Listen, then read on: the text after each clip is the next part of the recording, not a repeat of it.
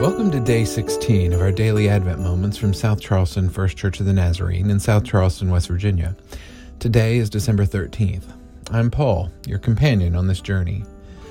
We've been talking about the shepherds the last couple of days, so let's move on to the more enigmatic and mysterious figures we often see standing opposite them in our nativity scenes the wise men, or kings if you prefer, or magi maybe.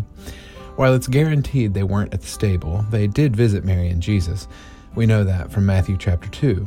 It tells us that after Jesus was born, wise men from the east came to Jerusalem asking about the child who'd been born king of the Jews. They had seen a star telling them of it, and they came to pay homage. With the sneaky help of King Herod, they learned that prophecy said he would have been born in Bethlehem, so off they went not understanding that Herod wanted them to reveal his location to him for nefarious reasons. Verses 9 through 11 say these words They set out, and there ahead of them went the star that they had seen at its rising, until it stopped over the place where the child was. When they saw that the star had stopped, they were overwhelmed with joy. On entering the house, they saw the child with Mary his mother, and they knelt down and paid him homage. Then, opening their treasure chests, they offered him gifts of gold, frankincense, and myrrh. We don't know much about the wise men, not even how many there were, and it really doesn't matter, but there is something about them that definitely matters. Simply put, they went. In his sermon yesterday, our pastor, Kent Estep, referred to a quote from author Henry Blackaby Watch to see where God is working and join him.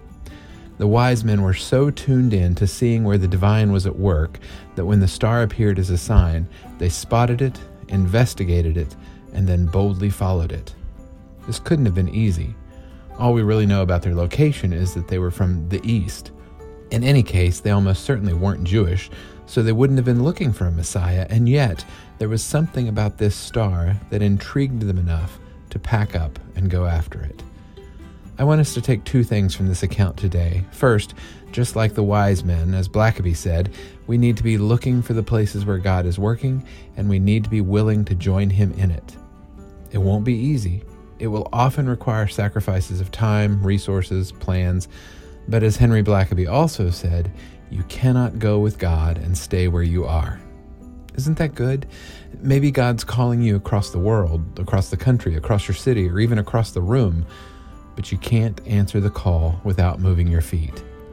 Second, how can God use you to be the star in someone else's story this Christmas? Just the way the star guided the wise men to the Messiah, what is it in your walk with Christ that might intrigue someone enough that they would be willing to investigate this God thing for themselves? In the words of Jesus in the Sermon on the Mount, you are the light of the world. A town built on a hill cannot be hidden.